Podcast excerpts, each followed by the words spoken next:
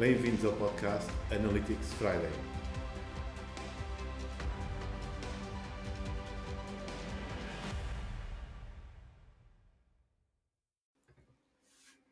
Bem-vindos ao podcast Analytics Friday. Hoje temos um excelente convidado, Pedro Celeste, e vou já passar a palavra ao Pedro, para o Pedro se apresentar a esta nossa conversa entrevista. Vá lá. Jorge, boa noite. Uh, olha, boa noite, muito obrigado pelo teu convite. É sempre um gosto estar a trabalhar contigo e colaborar contigo, e portanto é, é com a maior satisfação que, que, partilho contigo aqui algumas ideias daquilo que, de que queres falar, como é evidente. Uh, queres que eu me apresente? Uh, tenho sido, ao longo do tempo, uma uhum. pessoa que, que se tem apaixonado pelo tema de marketing e que tem feito disso vida uh, profissional, uh, posteriormente académica e que neste momento combina precisamente essas duas áreas. E, e é um caminho que hum, terei acertado lá atrás, um, há muitos anos, não vou dizer quantos, mas há muitos anos, um, depois de ter passado por áreas um, um bocadinho laterais e que, se seguiram ao meu curso de gestão e que tem a ver com a área financeira, mais administrativa, etc., eh, que me deu para perceber que não era bem daquilo que eu gostava e que aquilo que eu gostava era que os números uh, tivessem uma explicação por detrás. Ou seja, quando olhamos para números e não sabemos bem o seu significado, uh, precisamos uhum. lhe dar uma razão. E os números aparecem por alguma razão. E compreendi que o tema de marketing e o tema comercial eram áreas cruciais para poder explicar uh, como é que as empresas funcionam. E, e, esse é um mundo por descobrir, é um mundo sempre incompleto e isso dá um gozo imenso. Olha, Pedro, um, agora com, com a tendência e o Covid a acelerar esta transformação digital um, muito grande, eu penso que vai acelerar, mas se calhar um, gostaria de saber a tua opinião se, se vai acelerar ou se vai ser só uma tendência que vai acelerar um bocadinho, mas depois vai desacelerar outra vez. Referes-te à transformação digital? Exatamente. Não, e ao eh, marketing também. Não, vai acelerar. Aliás, há, há um livro uh, recente que estou a acabar de ler que se chama The Future is Faster Than You Think e que é um livro brilhante que nos fala sobre a aceleração da aceleração. Isto é, nós estamos a evoluir muito rapidamente na tecnologia e essa tecnologia está a evoluir de uma forma cada vez mais acelerada. É o algoritmo que aprende com o algoritmo e, portanto, não há, forma, não há, não há volta a dar, digamos assim. É, há uma evolução cada vez maior. Agora, o Covid o que fez foi obrigar-nos a, a tomar a iniciativa de aprender regras e ferramentas que já existiam há muito tempo. Simplesmente não nos eram confortáveis e neste momento são-no. E, portanto, obrigam-nos a achar que este é o novo normal. Uh, mas elas já existiam. Agora, o que vai acontecer em termos dos modelos de negócio de muitas empresas vai ser uma transformação digital, eu diria que pensada, estrategicamente pensada ou à força. Não gosto muito de utilizar o termo, mas o à força será, eh, como quem diz, uma questão de sobrevivência para muitas empresas, se pensarem que conseguem sobreviver no futuro sem uh, uma transformação digital. Muito bem. Um, em termos de. O que é que tu vês em termos de, de evolução, em termos de estratégia, estratégia de marketing para estas novas. para este, para este novo normal? Vá lá. Olha, sabes que quando, quando mais se apreende a evolução de, do mundo, da tecnologia, eh, das funções que os gestores exercem dentro das empresas, eu mais me convenço que há uma base que tem que ser aprendida. Porque quem não sabe o, o BABA também não sabe o alfa, delta e beta. Ou seja, nós precisamos de saber uh, a razão de ser das coisas. E muitas vezes as propostas de valor das empresas não estão afinadas com aquilo que é aquilo que acabaste de falar da transformação digital. Ou seja, pensamos que a transformação digital pode ser uma moda, uma moda que desconhecemos, na qual nos afundamos quando não conhecemos o que é que está por trás desse investimento, desse recurso, do tempo para executar, se ele não estiver afinado com, com a estratégia. Portanto, a estratégia aqui é fundamental para dar corpo a uhum. uma forma de as empresas poderem chegar ao mercado. Porque se tu mudas a tua proposta de valor, alguma coisa não está bem.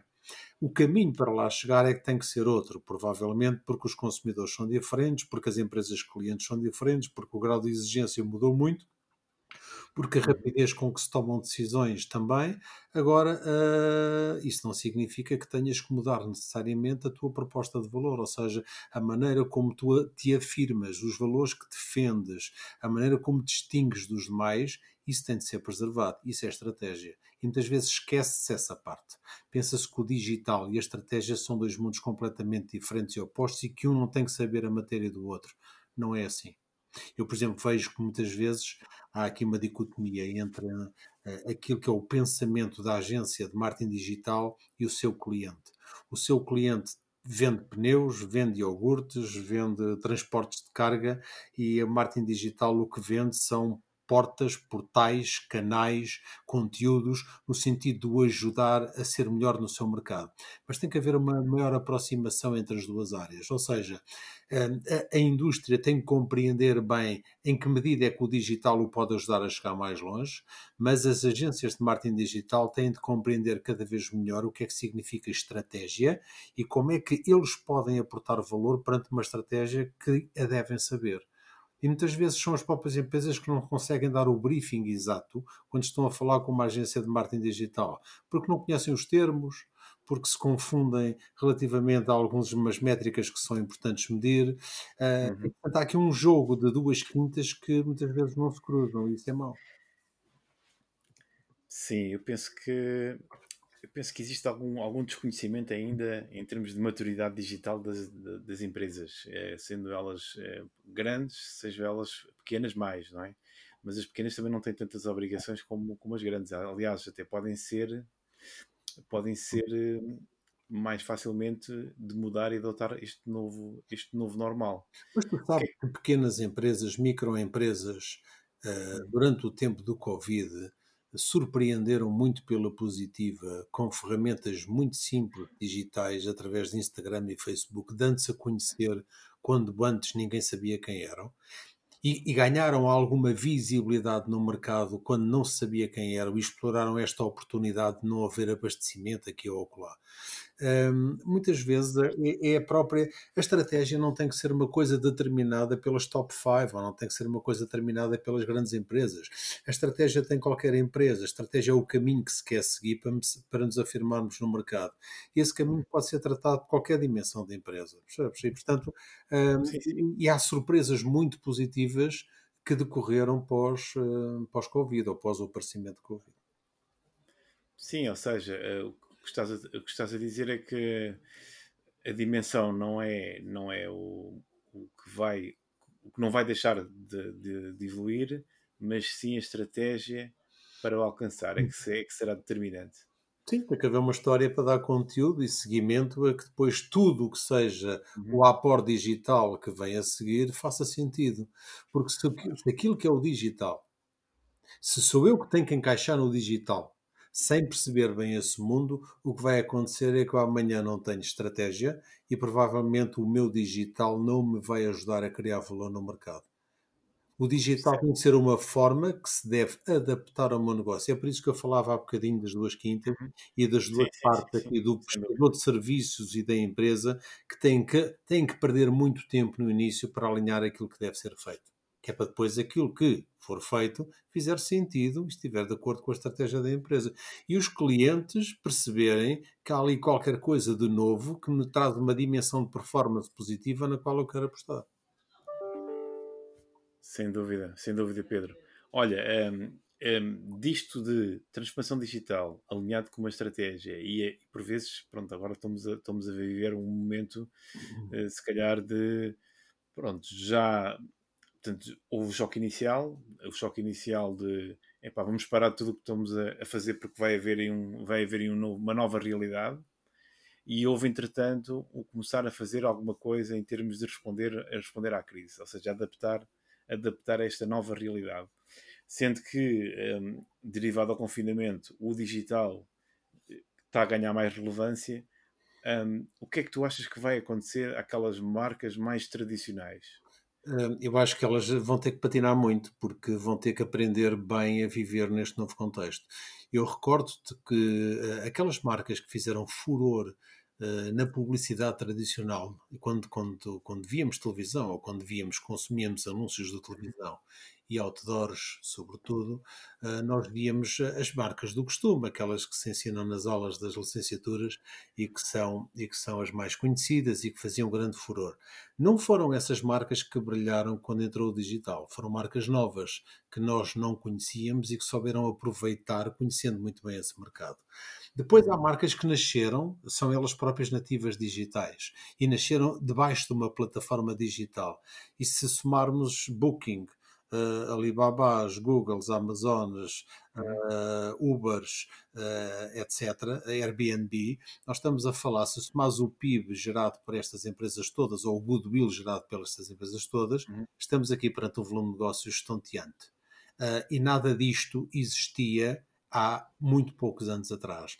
O que é que isto quer dizer? Quer dizer que os tempos que vivemos, com Covid, sem Covid, mas não necessariamente com, com a pandemia, nos tempos que vivemos, uh, as empresas que se afirmam e que ficam no mercado são aquelas que têm a capacidade de interpretar corretamente aquilo que é a tendência do mercado e ser capaz de responder efetivamente àquilo que são os anseios dos clientes. Seja em lógica digital ou não. Eu lembro-me que a Amazon, por exemplo, está a investir no offline e está a comprar uhum. supermercados de rua. A Apple também está a fazer o mesmo. Ou seja, uh, uh, o que significa é que as empresas têm que ter a capacidade de ir a jogo com uma estratégia vencedora. E se o caminho é digital em algumas áreas do negócio, pois então eu terei que estar nesse caminho. Mas atenção, Jorge, eh, eh, só aqui um ponto que me parece importante. Certo. O facto de eu ter aqui um balanço entre o digital e o físico não me desobriga a que invista no físico e na relação com clientes. Aliás, eu diria que a excelência do serviço ao cliente nunca foi tão exigida hoje em dia para quem tem um ponto de venda aberto. Porque é muito fácil dizer eu não volto aqui mais, o serviço é tardio, o serviço é antipático, o serviço não presta, e portanto é muito fácil uh, passar para trás qualquer coisa que não nos corra tão bem. E portanto isso obriga-nos duplamente a, a, projetar uma excelência de serviço. Como... E a amplificação, desculpa, e a amplificação no digital, não é? Portanto a amplificação ah, claro, é maior. É muito claro. maior. O digital, imaginando que o digital é um caminho, Uhum. Esse caminho tem que ser construído num princípio de vasos comunicantes com o físico. Se o meu negócio nasceu físico e agora tem que se alimentar de digital, tem que haver aqui um balanço entre as duas áreas e não pode haver a negação entre uma coisa e outra. Eu lembro-me de falar com um CEO de uma marca conhecida de chinelos eh, e ele dizia-me o seguinte: eh, a minha cliente, ele falava um bocadinho no feminino e dizia: a minha cliente decide online, mas compra offline. Ela precisa de vir à loja para experimentar os chinelos, etc. O que é que ele está a dizer? Ele está a dizer que a sua loja do futuro será uma loja de experiência. Uh, a decisão está tomada, eu só quero confirmar se eu tomei uma boa decisão. E essa boa decisão é feita com a experimentação. E, e portanto, os pontos de venda também vão mudar as fast tracks vão existir, a realidade aumentada vai existir, tudo isto vai uh, alterar muito e muito os pontos de venda. Mas é preciso que no ponto de venda depois as coisas funcionem. Claro, claro que sim. Repara nesta situação. Eu faço, eu faço uma compra online num supermercado e vou fazer o pick-up da minha encomenda. É bom que quando eu lá chegue a encomenda esteja pronta e não esteja uma hora à espera. Portanto, quer dizer, o digital não pode funcionar e ser a cereja no bolo e depois o bolo não prestar, porque o marketing é o bolo e aqui o digital serve de cereja que vai animar o bolo e trazê-lo cada vez mais possível. É como eu ter um, um um seja, QR code, alinhar, um QR code de uma, uma, passagem aérea uhum. que consegui fazer toda a compra da passagem online, a reserva online, o upgrade online. Eu tenho o QR Code, tenho o Fast Track, passo por tudo aquilo, todo o digital funciona perfeitamente. Sei que o avião vai partir na porta 14 e sei tudo e mais alguma coisa, e depois o avião parte atrasado duas horas por mau serviço. Pois, aí é, é uma coisa que o marketing aí, já, o marketing aí não resolve, não é? Porque a própria empresa também não tem resolvido o seu. Onde o é que acaba o digital e onde é que começa o marketing e onde é que começa. Não, o cliente é o mesmo. É um o mesmo é. cliente que disse: epá, isto faz muito facilmente a marcação do lugar e da viagem, etc. É o mesmo cliente que vai ficar furioso porque o avião partiu duas horas atrasado é o mesmo é o mesmo que se passa com o last mile do, do e-commerce não é? Portanto quando a compra Exatamente. de e-commerce só acaba quando nós recebemos o produto. Exatamente. E se não recebemos bem o produto está ou recebemos muito tarde é uma má experiência não é? E está em bom estado sim. exatamente. Ou seja a parte as empresas têm que ter uma têm que ter uma estratégia muito alinhada. Segundo aquilo que estamos estamos aqui a conversar e eu estou completamente alinhado com o que estás a dizer Pedro e além disso, o, uh, portanto, todos os processos devem ser virados para o cliente de uma forma a ter uma, uma excelente experiência em todos os touchpoints que existem, digitais ou físicos. É? Exato, é, só, é isso que Olha, por exemplo, eh, quando falamos, por exemplo, de taxas de conversão, uh, quando utilizamos, por exemplo, o modelo RACE para tentar perceber o que é que funciona no, no, no, nas várias fases do pipeline de um processo de compra online, Uh, muitas empresas, nós conhecemos algumas, mas eu não, eu não gostaria de as mencionar, fazem claro. uma coisa que, do meu ponto de vista, está errado, que é uh, trazem uh, a captação do interesse da mensagem muito viva, uh, deixam-me com facilidade passar para a pesquisa do catálogo de soluções. Uh, eu sei o pricing das soluções, ou me é anunciado o pricing das soluções, e quando eu vou para checkout para finalizar a compra, o pricing não é aquele, é 20 ou 30% mais caro. Isto é uma chique esperteza que não funciona, porque isto é a mesma asneira de eu ir a um supermercado, encher o carrinho de compras e chegar ao caixa, ver a conta e depois dizer: Olha, minha senhora, não quero. Isto foi mais caro que o que eu estava a pensar é, é, não é inteligente. Eh, e, portanto, é, é, é aqui que muitas vezes há uma divisão entre vamos aqui encontrar uma forma de captar o cliente, mas vamos tentar ver se conseguimos ganhar uh, mais alguma coisa nesta relação. É o contrário. O que eu tenho que ganhar é o cliente. O que eu tenho certo. que ganhar é a vontade do cliente voltar claro. e que as coisas funcionam. Da primeira vez que alguém fez um clique para comprar um livro na Amazon, suspeitava se o livro vinha ou não. E dizia lá que eram quatro dias. E o livro vinha. E o livro veio. E o livro veio em quatro dias. E o livro veio com as letras todas. E veio com a capa intacta. E veio tudo bem. E não foi um tostão a mais. Foi exatamente aquilo que eu pensei. O que é que isto faz? Faz-me gerar confiança na relação. E a palavra-chave hoje em dia no marketing digital e em particular no e-commerce é confiança. As coisas têm de funcionar. É preciso funcionar bem, é preciso funcionar. Sim, cada vez mais. É? Portanto, é, um, é um negócio de confiança, eh, porque se nós pagamos e só depois mais tarde é que vamos receber, nós temos de ter confiança naquilo que estamos a fazer, sem dúvida. Ou seja, eh, Pedro, o que estás a dizer é assim: o marketing digital não vai resolver um problema de uma empresa que tenta enganar o cliente, porque o cliente só vai comprar uma vez se, se comprar, não é? Portanto, no fundo. Não, e, o... ainda por cima, no marketing digital, eu tenho outra ferramenta associada que são as plataformas sociais e as redes sociais, o que significa que eu posso comentar imediatamente. Quando antes eu comentava com os meus três ou quatro uh, primeiros amigos ou conhecidos e a quem dizia esta experiência não foi boa, eu agora comento com 3 mil ou 4 mil com muita facilidade. E nós sabemos como se, uh, como se geram uh, passa-palavra negativo e positivo com muita facilidade. Mais negativo, não é?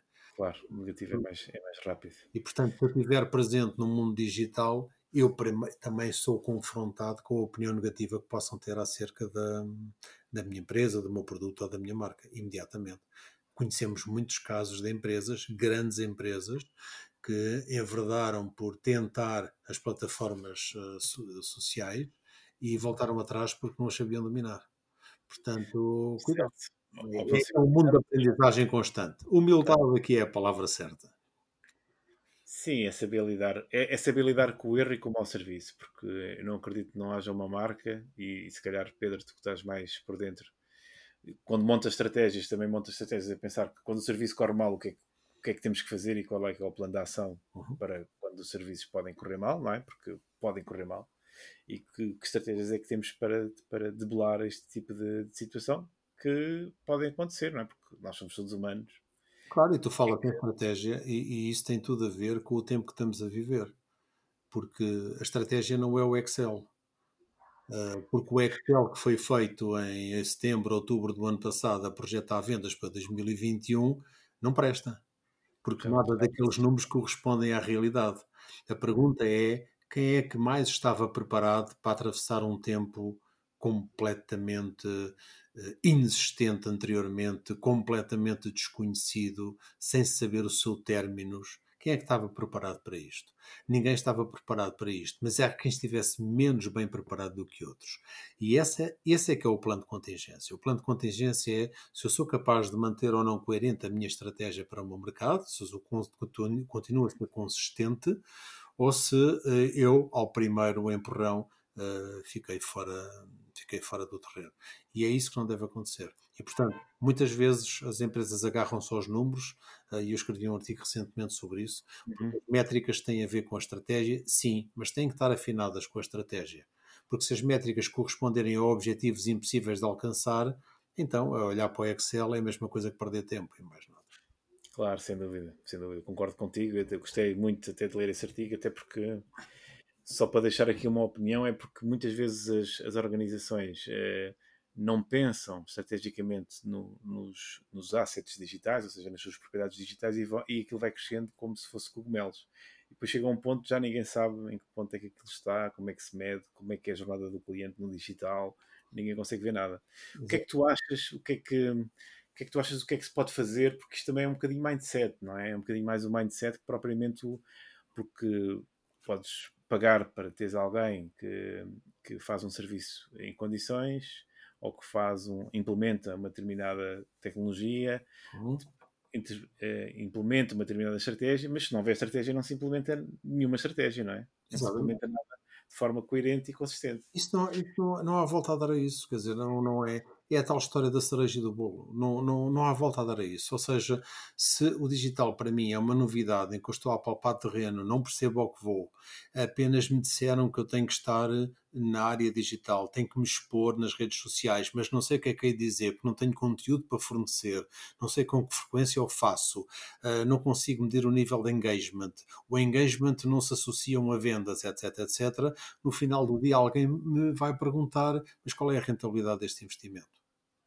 Eu não claro. posso responder com likes, porque isto não vai lá com emojis, isto vai com euros. E portanto, no final do dia, eu tenho que responder com euros. E será que eu sei responder com euros? E será que as pessoas de marketing estão elas próprias preparadas para poder responder com euros? Será que o marketing não devia também ele ser mais quantitativo e mais de gestão e menos uma disciplina exclusivamente de comunicação? É que este vício também começa na escola. É que quando Sim. fala de marketing pensa-se apenas em comunicação e pensa-se na maneira bonita, engraçada, curiosa, atrativa de fazer as coisas. Esta é uma parte muito pequena daquilo que deve ser a atividade de marketing. Esta é a tal cereja. Pedro, ou seja, temos aqui uma decalagem entre a, a, aquilo que é o. O que é que tu achas sobre esta decalagem entre a comunicação, o marketing e realmente o que é que é o, o negócio de uma empresa, o que é que é uma marca? Eu acho que estavas a aflorar esse tema e eu acho que tens a marca, muito. A marca, é, a marca é a identidade mais forte que uma empresa tem. Sem dúvida. A marca é a identidade mais forte que uma empresa tem. O que une todas as pessoas de uma empresa é a marca para a qual trabalham. O que une toda essa gente em face dos clientes é a marca para a qual trabalham. O que une a promessa de valor daquilo que é a existência da vida dessa realidade, dessa, dessa organização, é a marca para a qual trabalham. A marca é um dos maiores ativos das empresas. As pessoas são outros e a marca é um dos maiores ativos da empresa. Marca a quem a vida pode correr bem e pode correr menos bem. E isto tem a ver com a estratégia. Será que a minha estratégia é coerente ou é uma estratégia difusa que eu quero aproveitar todas as faixas do mercado e não sou coerente nem consistente com aquilo que estou a dizer? Isto paga-se também. Eu, não, eu sabes que eu não gosto muito de dar exemplos negativos. E, portanto, mas conhecemos muitos exemplos, eu conheço imensos exemplos de muitos setores de atividade onde as coisas correm francamente mal quando eu quero agradar a gregos e troianos. E a marca tem, deve ter a obrigação e a ambição de falar para gregos ou de falar para troianos. E se eu não conseguir falar as duas linguagens, eu tenho mais uma marca para abordar um segundo mercado.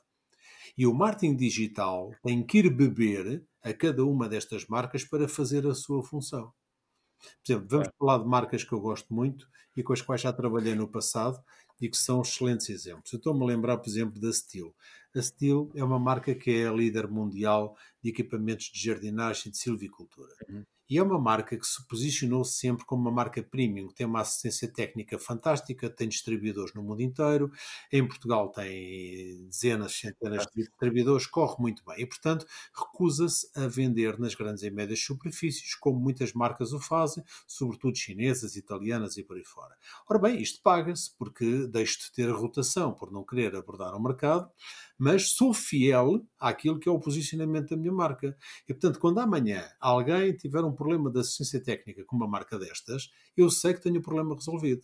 E se eu tiver uma marca de, que quer abastecer essas grandes e médias superfícies, eu vou criar uma segunda marca para também não perder o jogo ali.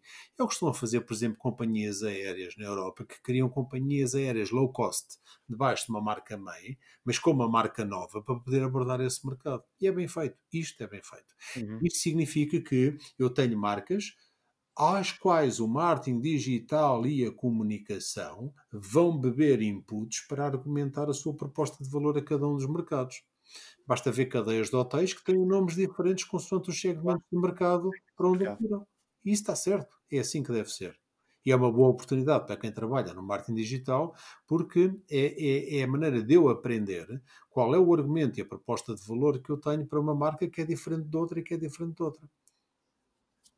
É inteiramente, inteiramente, inteiramente alinhado, Pedro. Acho que é, é por aí o caminho. Portanto, a, marca, a marca, como tu dizes, está posicionada para um determinado target, deve manter o target. A não ser que o target deixe de acontecer ou deixe de existir, não é? É, é isso que estás a dizer, não é? E se existir outro que também é forte, porque não criar outra marca e, e, e ir ao mercado? Claro. Olha, eu dou-te um exemplo que também é, é conhecido e eu gosto. Uh, o continente. O continente, uh, o grupo Sonai repara que deu marcas a cada uma nas áreas de negócio de retalho onde está inserido. Podia-lhe chamar a tudo Sonai, mas não. Deu uma marca diferente a cada uma das áreas de negócio. Vorten é Vorten, Continente é Continente, Wells é Wells, Zip é Zip e por aí fora.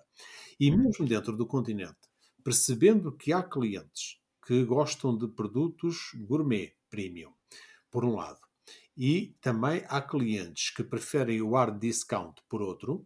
O que é que o continente fez? Criou marcas dentro do próprio continente para abastecer esses dois mercados extremos. E tem um continente de seleção e tem uma marca E. O que significa que para um cliente do continente que seja movido a mais baixo preço, eu tenho uma solução, e o cliente continente que seja mais sofisticado nas suas compras tem também uma solução. É como quem diz, nós somos o local da distribuição, mas você não precisa de sair daqui para um gourmet ou para um low cost, porque temos aqui soluções para todos os gostos. É você que se atribui a si mesmo qual é o seu segmento de mercado. Isto é inteligente. Sim, sem dúvida. Agora, cada uma destas coisas pode gerar uma marca e cada uma dessas coisas pode gerar uma comunicação própria e por aí fora. Uhum. Bem, Pedro, uh, a conversa está a ser ótima. Uh, esta conversa, uh, base entrevista, está a ser ótima. Uh, só que já estamos a chegar ao fim. Pedro, onde, é que, onde, é que, onde é que as pessoas podem seguir? as tuas redes sociais, onde costumas escrever? Eu, eu, acompanho algumas, eu sou, eu sou, digamos que. Sabes que eu, sou, eu sou, muito, sou muito comedido nisso. E, e, tenho, eu tenho um blog intitulado Martin Sots uh, Pensamentos de Martin, no qual, uh, no endereço da, da minha empresa, eu vou escrevendo alguns artigos que depois vou publicando para algumas uh, revistas, alguns órgãos de comunicação social, alguns blogs que também pedem a minha colaboração e que tenho sempre todo o gosto em ajudar. Destaca a Executiva, o Link to Leaders e a revista Do It, para os quais colaboro com regularidade e com os quais tenho imenso gosto em, em, trabalhar. Mas tenho o LinkedIn e tenho o Facebook, que não é mais do que uh, a visão profissional daquilo que eu penso acerca das coisas. Bem, Pedro, uh, muito obrigado. obrigado muito obrigado pelo, pelo teu contributo, foi excelente, gostei imenso. Obrigado, Jorge. Vamos terminar. Aos nossos ouvintes, vou dizer então, depois podemos acompanhar e deixarei depois um link para, para acompanhar o que o Pedro escreve, que é muito bom por sinal. Portanto, é de aproveitar, é de aproveitar este, este conhecimento que o Pedro traz e que põe uh, no que escreve, porque é muito bem e é muito bem escrito em termos de explicar às vezes o que é complexo de uma forma simples e o que é, o que é ótimo com ótimos exemplos. Obrigado, Pedro. Eu e a todos. Agradeço. Um grande abraço. Um grande abraço, Jorge. Um abraço e a todos uma, uma boa semana. Muito obrigado.